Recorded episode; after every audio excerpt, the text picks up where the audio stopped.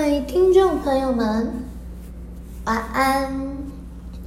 今天呢，想跟你分享，感恩节快到了，你生命中有没有什么想感谢的人呢？除了爱我们的耶稣，有没有想要感谢你的父母？感谢你的丈夫、你的妻子、你的孩子、你的老板、你的同事。任何事情，我们都能够来感谢，感谢你的公公婆婆。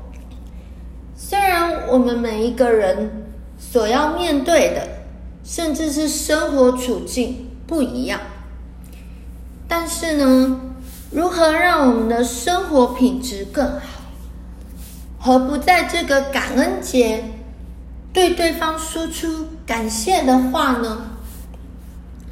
如果你你是正遭遇到无法说出感谢的时候，没关系，你可以跟上帝说感谢的话。如果你说我的孩子都不听我的话，我要怎么感谢他？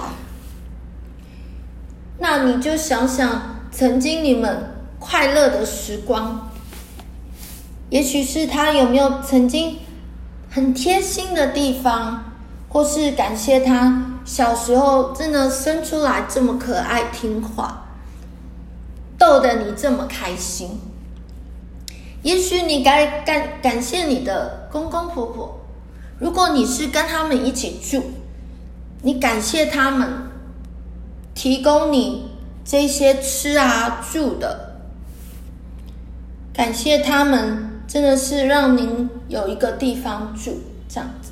即便如果你是身处在这个关系好像不 OK，所谓人人说的婆媳关系里面，但也要更多的感谢，因为如果是婆婆煮的菜，那你就可以趁这个时候来称赞她，不管你喜不喜欢吃。当然，我们在爱心里面要说诚实话，你可以真的是觉得。如果你觉得菜色不是你喜欢的，或是味道不怎么好，那你可以称赞一下这个菜的，呃，颜色啊，或是新鲜度啊，或是说看着他在厨房那个炒菜的那个样子啊。那如果是我们的配偶呢？你可以感谢你的先生，平常。对你的关心，甚至有时候很贴心。虽然有时候你可能嫌他很唠叨，但是那都是爱的表现。像是太太呢，也许你有时候觉得，嗯，太太呢，可能心里面有很多的话想跟你说，那可能就一直滔滔不绝的说个不停，可能你也很不想听。但你何不在这个感恩节，感谢他愿意跟你掏心掏肺，把你当做最亲近的人、最信任的人，甚至是最亲密的人，才要愿意跟你说这些话。也许这些话他不一定会跟他的闺蜜说，跟他的好友死党说，跟他的父母说，所以他把你当做最好的朋友。甚至是最亲密的人，所以才愿意跟你说。那公司这部分呢？何不感谢老板？也许有时候薪水上面有问题，也许你有人际关系上的问题，但是你也应该感谢你老板，愿意让你在这里工作，然后我们有一份薪水来养活自己。但是总归这么多的感谢，最后我们感谢的源头应该要来到上帝的面前。